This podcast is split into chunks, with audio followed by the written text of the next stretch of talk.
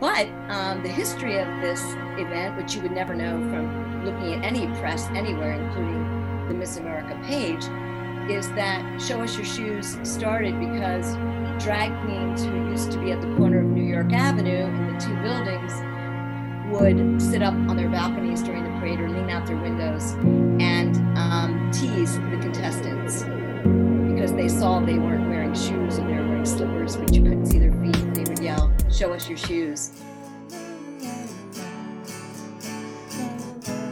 This is Wine, Women, and Revolution with your host, Heather Warburton. And welcome to Wine, Women, and Revolution. I'm your host, Heather Warburton, coming at you here on Create Your Future Productions. You can find us online at yourfuturecreator.com. Follow us on all the social medias and get us wherever you get your podcasts from. Today, I'm talking to someone that's a friend of mine. They're a fellow activist from South Jersey. And specifically, what we're talking about today is they're the author of the book Drag Queens and Beauty Queens. Welcome to the show, Laurie Green. Hi, thanks for having me, Heather. So you're actually joining us all the way from London today, even though you live locally here. You're all the way in London when we are recording this. This is true. I've been here for two weeks. I'm actually going to get out of quarantine tomorrow, and I just found out today that they're closing down the country again. So it looks like I'm going to be in quarantine for another week. Uh. yeah, things are definitely challenging in these times of COVID, but that's not what we're here to talk about today. We're talking about drag queens and beauty queens, which is an awesome title for a book, by the way. And I think what really compelled me was you kind of tell a lot of like the not so well known history of both the Miss America pageant, which if you're local here, you know, you know Atlantic City is tied to Miss America, and Miss'd America, which may not even be as well known, but it's getting quite popular. And one thing that really stood out to me was when I first moved to the area, I had a friend of mine who was like, "Oh, I'm going to look at the going to watch the shoe parade for Miss America." And I'm like, "Wait, what?" like this was something I did not know about living outside the area. And they're like, "Yeah, yeah, we go and they show us their shoes." Like, well, why do they do that? and they had no idea why. Like, I, I don't know. It's just something that happens. And you actually explain the history of where that all came from. Do you want to give a little, like, quick teaser about what that is before we dive into the meat of the uh, book? Well, the parade is actually called the Show Us Your Shoes Parade. It is trademarked that way by the Miss America pageant. And what happens during that parade is that the contestants get dressed up in costumes and funny costumes that spoof or somehow overemphasize the um, characterizations of their state. And they decorate their shoes which is the hallmark of this. And they have to hold one leg up ideally as they parade down the boardwalk in convertibles in these funny campy costumes with their shoes decorated. So it's it's a particularly fun event as a parade which used to be originally the contestants in their evening gowns looking very demure with white gloves on sitting in the back of convertibles has now become this event. And it's the most popular event in the miss america pageant. And it continued to be so even when they moved to las vegas. For a while they continued this tradition. But um, the history of this event which you would never know from looking at any press anywhere including the miss america page is that Show Us Your Shoes started because drag queens who used to be at the corner of New York Avenue in the two buildings would sit up on their balconies during the parade or lean out their windows and um, tease the contestants because they saw they weren't wearing shoes or they were wearing slippers, which you couldn't see their feet. They would yell, Show us your shoes um, out of these windows. And uh, the girls were taught not to respond until they eventually did and this is the origin of the parade. Right, and I think you mentioned a little bit about that's kind of like an altering of history of how it really started. Like you'll find none of that mentioned anywhere in the official. They're like, "Oh yeah, it's just this family-friendly event we dreamed up, not that it actually has an origin out of the yeah. drag queen community." you know, this is typical of um, writing history of marginalized people, and so we call that restorative history when we do it, and what we what I aim to do with restorative history is to tell the voices of the community that are never heard. This isn't not so that it can be an addition to the history because I like to present it because it is as the history. this is the history. It's not the history of gay people or drag queens in Atlantic City. It's the history. It's just not told. And yeah, it has been characterized as family friendly event.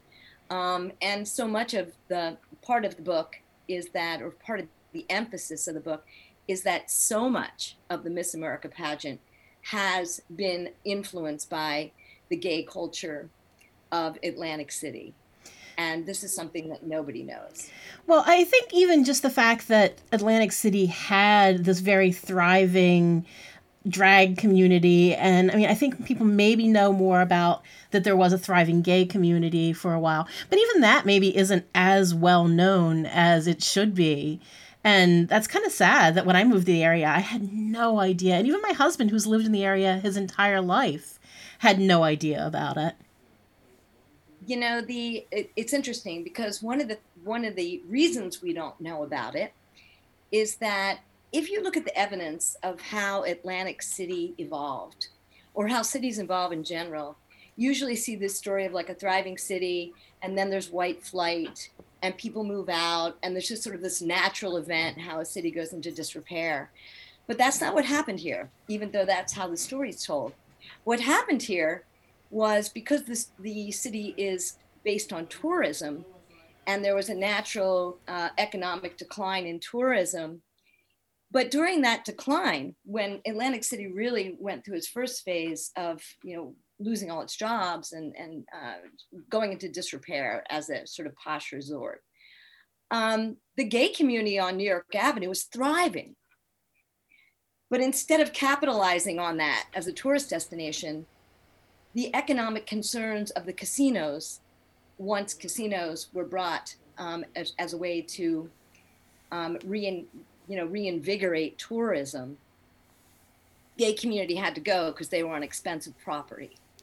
So it's an interesting look at economic forces, at power, and at politics, because they could have made Atlantic City Rehoboth. They could have made Atlantic City Asbury Park. They could have done any of that, but they chose not to.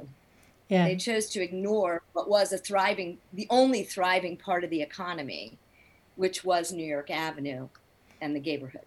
Eh, That's really sad that, you know, you, everyone that listens to the show knows that I talk about capitalism and the destructive influences of it. And we'll dive into that a little more later because I really want to get into capitalism and the power structures of both of these pageants. But first off, you kind of gave a little bit of a history of beauty pageants in general. And that it may have actually started with P.T. Barnum, the circus guy. yeah. Well, he is the acknowledged um, originator, I guess, of the modern beauty pageant. He used to do all different kinds of contests in the context of his industry of entertainment. And popular entertainment was new then. Nobody ever had leisure time before. So he's sort of the father, one of the fathers of popular entertainment. But he had all different kind of contests, uh, dogs, um, pets of other kinds, um, all these different things. And one of the things he had was a beauty contest. And it was really went against the Victorian standards. They, they thought it was obscene. And so he ended up not having live beauty pageants, but in the newspaper, he would print people's pictures, and the people that read the newspapers would vote on who they thought the most beautiful woman was out of those pictures. And so he started it that way, and then eventually um, it, it it sort of evolved into other sorts of live in-person pageants. The first one was actually in, um, I think it was in Rehoboth in Delaware, just for one year, before the Miss, first Miss America Miss America pageant occurred um, in Atlantic City. So Miss America was one of the earliest live pageants after P.T. Barnum's attempt at pageantry. And some of the earlier parts of your book reminded me of another author that I had on the show who wrote um, Fearing the Black Body.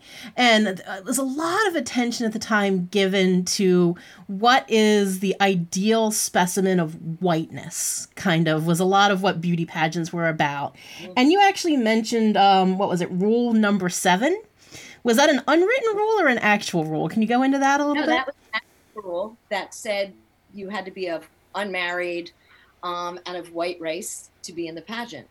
And I, I don't remember the exact date, but I think that was in force into the 1970s. So that was a rule. And in fact, um, P.T. Barnum, um, one of the shows that or the um, exhibits that he did have was an exhibit called the Circassian Beauties, which literally was a display of the perfect white female specimen of sexuality and beauty. And this was something that he toured with. And the way that he presented these women was very much like the Miss America pageant and beauty pageants present women in the swimsuit competition. So he would have them sitting there just maybe painting or doing something else demure, and they wouldn't speak. There would be a voiceover, which would talk about all of their interests and where they were from and why they were such a specimen of beauty, similar to the swimsuit competition, where the women walk out without speaking, turn around and walk back as there's a voiceover from the pageant director or from one of the judges talking about their qualities, their similar valorized qualities. So this idea of whiteness was very much, or ideal whiteness, was very much part of early beauty pageants. And it happened to coincide with emancipation in the United States, where whites in the North were, you know, the North in general was afraid of the impact of blacks who were free slaves who were coming up from the South to the North and what impact that might have on their areas. So it is not disconnected. And you talk a lot about, you know, and this is a perfect example of how the women competing in Miss America have to be something very easily consumable. That even now, when they ask them political questions, they have to answer these political questions in a way that's very palatable to everyone. yeah, they're actually instructed to do that. If, if you go online and look at any of the thousands of books, maybe, on how to compete in pageants, the advice that's always given is make sure when you answer questions that you don't alienate anybody.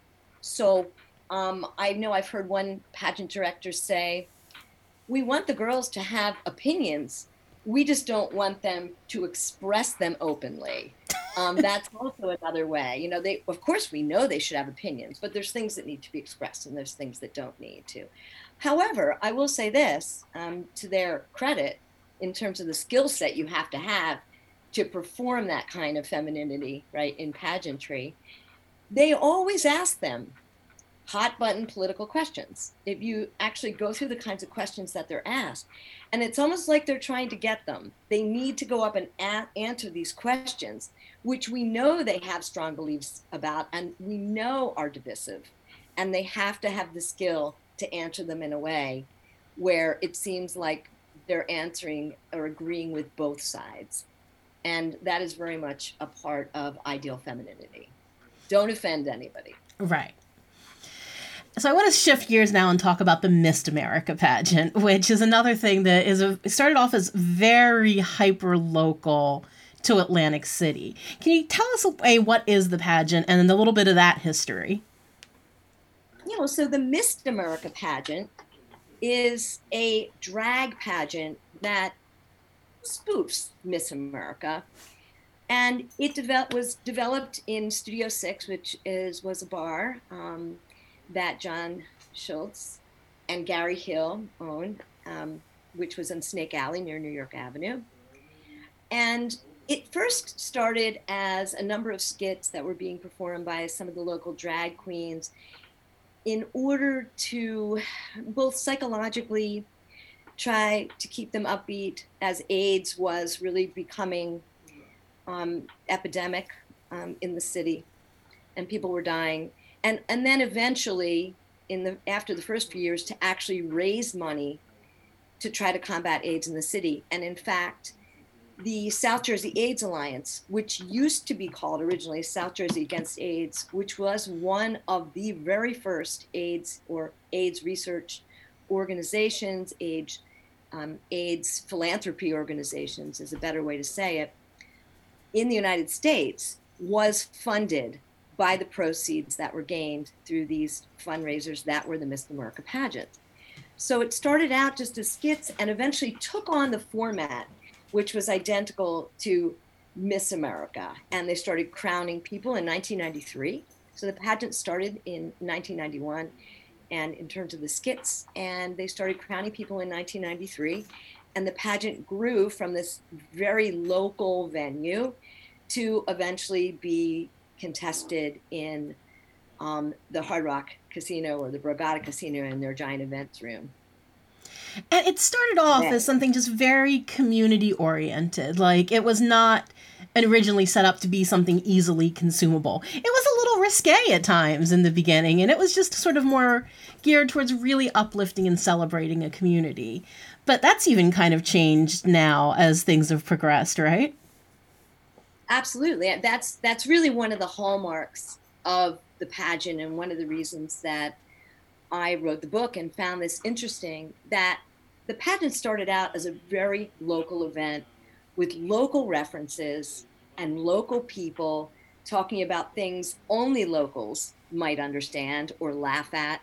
It was campy, it was bawdy, it was deliberately offensive, and it was packed, just packed. And and everybody came, not just people from the gay community, everybody went to it so much so that they didn't they really didn't have enough room to have this pageant. And then it stopped for a while because miss america left atlantic city and i believe they didn't feel like they had their reference anymore.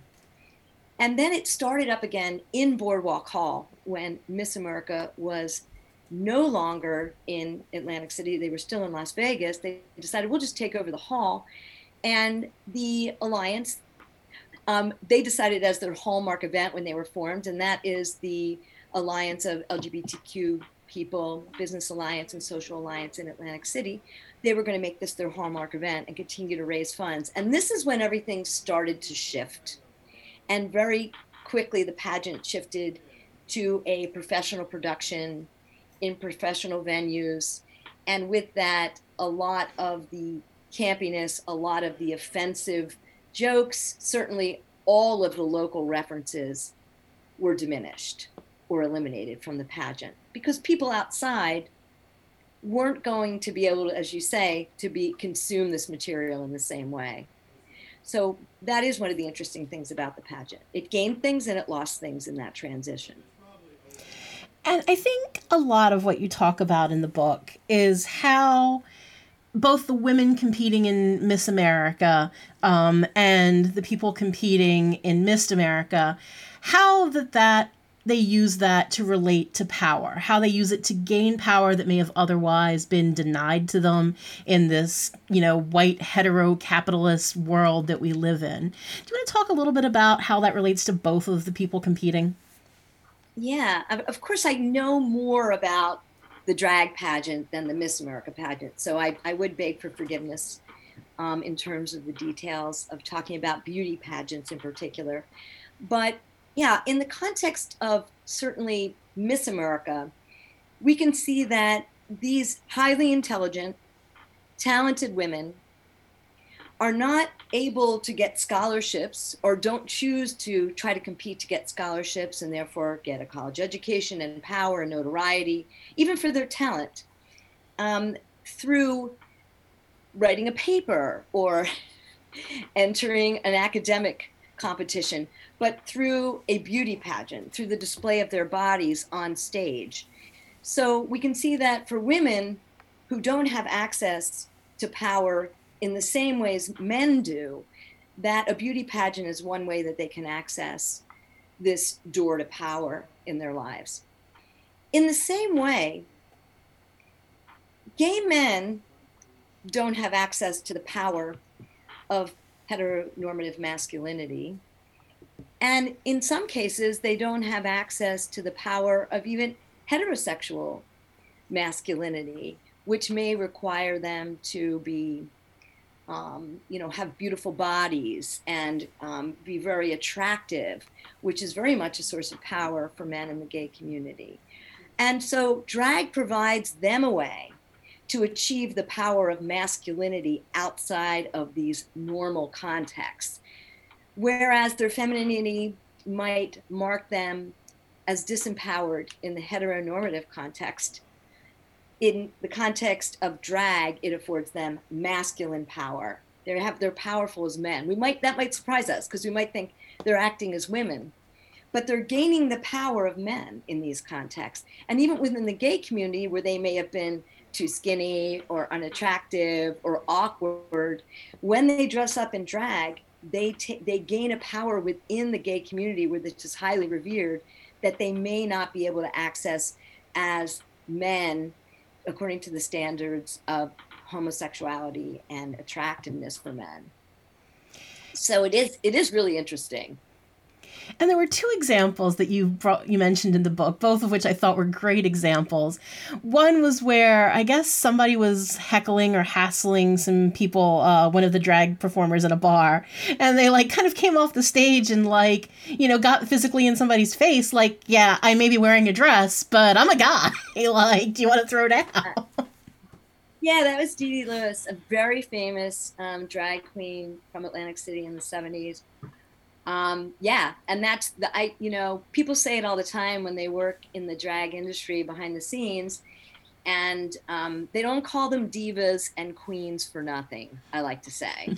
So both of those categories queen and diva these are not normal women with normal power. Queens have more power than all other women do and divas i guess represent women who demand whatever they want, even if, if it's excessive, and expect to get it. So we can see the power that drag queens have um, in those terms, and we see that it's they don't have the power that women have. They have more power. They have the power of men, and yes, they may be wearing dresses, but they're men, right. and that's how they access and express their power, whether they're on stage or off. And I did love one example you gave. You didn't go a whole lot into, um, you know, race really you know race interactions that much but there was one particular drag queen you referenced who flat out refused to perform somewhere because the venue was highly racist. Do you want to tell their story? Yeah um, race of course plays a very important role within the drag community because it's part of our culture. So the dynamics of race and racism are the same um, that was actually Honey Davenport, a very famous drag queen, also a, now an ex RuPaul queen. Um, it was at Monster Bar, in New York, where she felt, uh, rightfully so, that the owner had tried to pressure her to uh, in pressure her to change her advertisement because they felt that there were too many black people in it and they wanted to appeal to a, a, a broader crowd and they wanted some better looking dancers, I think is what the statement was. And Honey, who had been performing there for quite some time and had a regular show, went up on stage and told everybody why she would not be performing it there anymore. And it was quite impactful in the community and led to numerous discussions about racism in the drag world, both in New York and in Philadelphia. And that's a discussion which is continuing to happen today and I just thought it was beautiful using that power they created to, you know, use that platform to affect change from is really a highly impressive Absolutely. thing. And drag queens feel very strongly about that.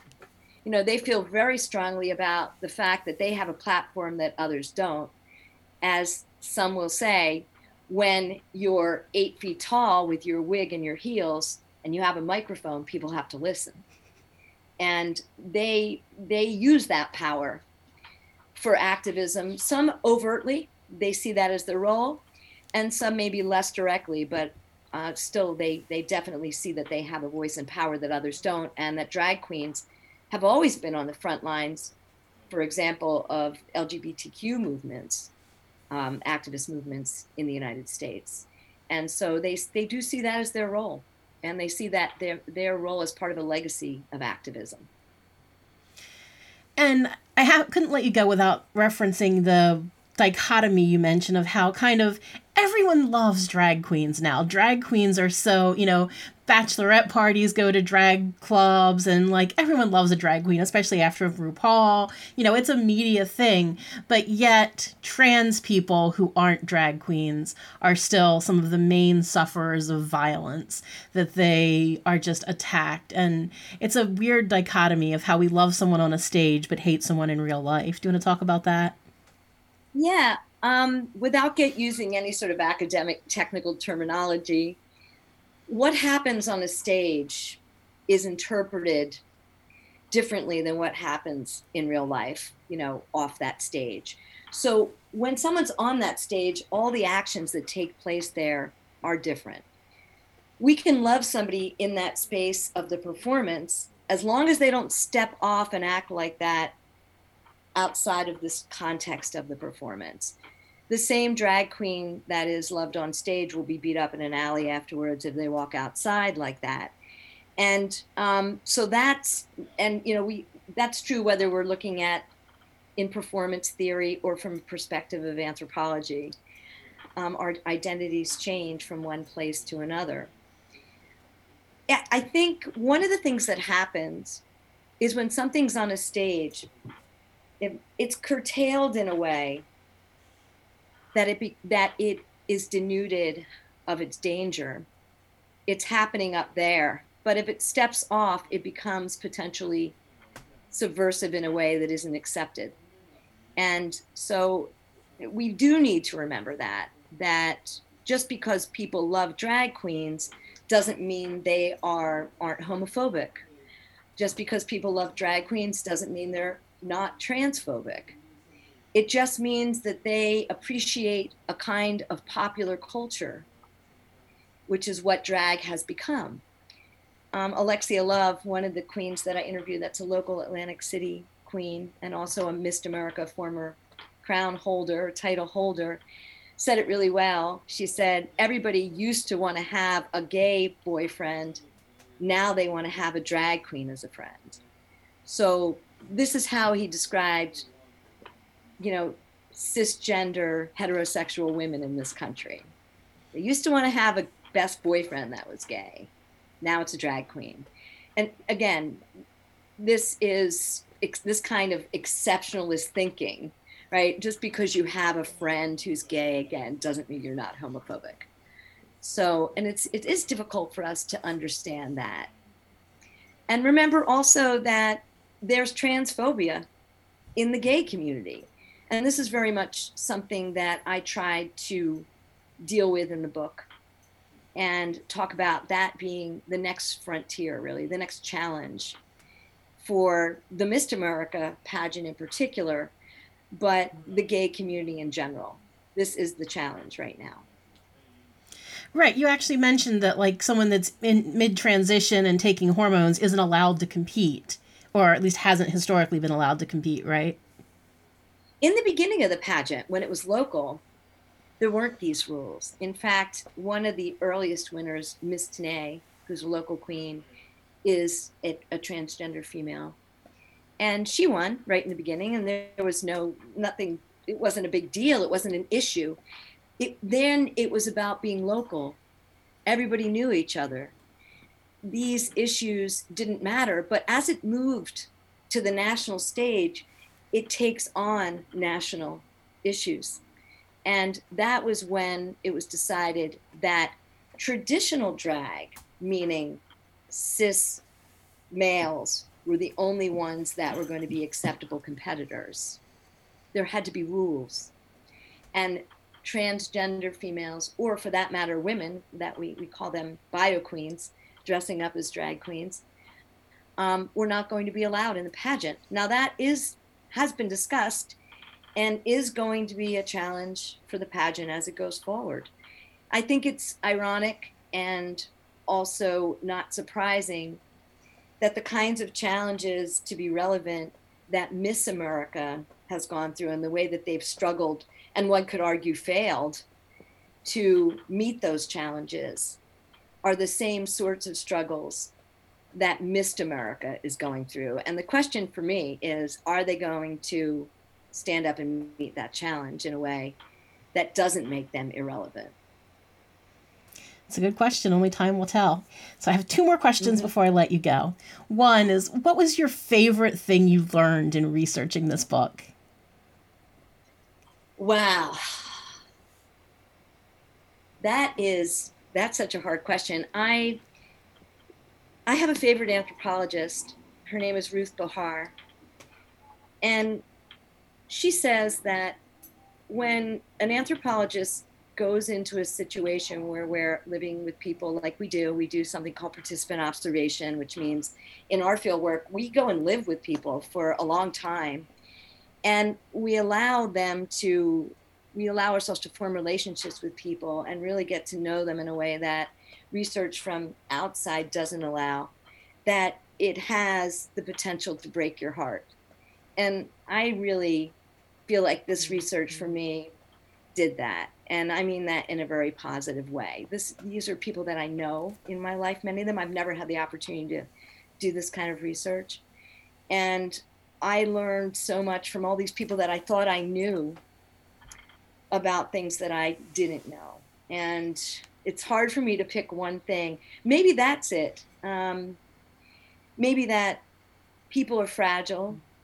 People are always more interesting and um, more complex than you know. People's identities are malleable, and we are different things for different people at different times, and it's all authentic. And maybe that's the thing I've learned the most from doing this particular research. Good answer. A very good answer. So, final question: If people want to get uh, read your book and read, you know, learn more about this culture, where can they get copies of it? How can they find it? Well, it's it's actually being released December 18th, but it's available on all the major booksellers, including Amazon. If you go to um, the website for Rutgers University Press, and I'm just getting that in for, in for you right now because I actually have a great discount for people if they go, for friends and family. Um, if you go to Rutgers University Press.org, one word, and put in the code RFLR19, you get 30% off as my friends and family if you order it before the release date. Um, awesome. And that's just for the US. Yeah, yeah. Although I have codes for other places. But that, you know, it makes it, I tried to make sure with my publisher, and they were so good about this, that they made this book inexpensive enough that the people that I wrote it for can can purchase it. So um, it, that puts the book under $18 for anybody who wants to buy it. So hoping people do, and I'm hoping most of all, um, my goal in writing anything as an anthropologist isn't really my analysis. It's to allow the people who I who are my informants for their story to be heard.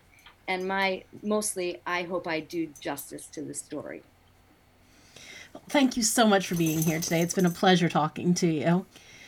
To my listeners, Heather. thank you so much for joining us today. Hope you enjoyed this uh, interview. Hope you go out and buy Laurie's book. It's definitely we barely scratched the surface of some of the stuff that she goes into in this book. It's it's a good read. It's not a fluff book at all. She really dives into stuff. So I think you'll enjoy it if you do go out and get it. Thank you so much for listening to us today. We would not be here without you guys. The future is yours to create. Go out there and create it.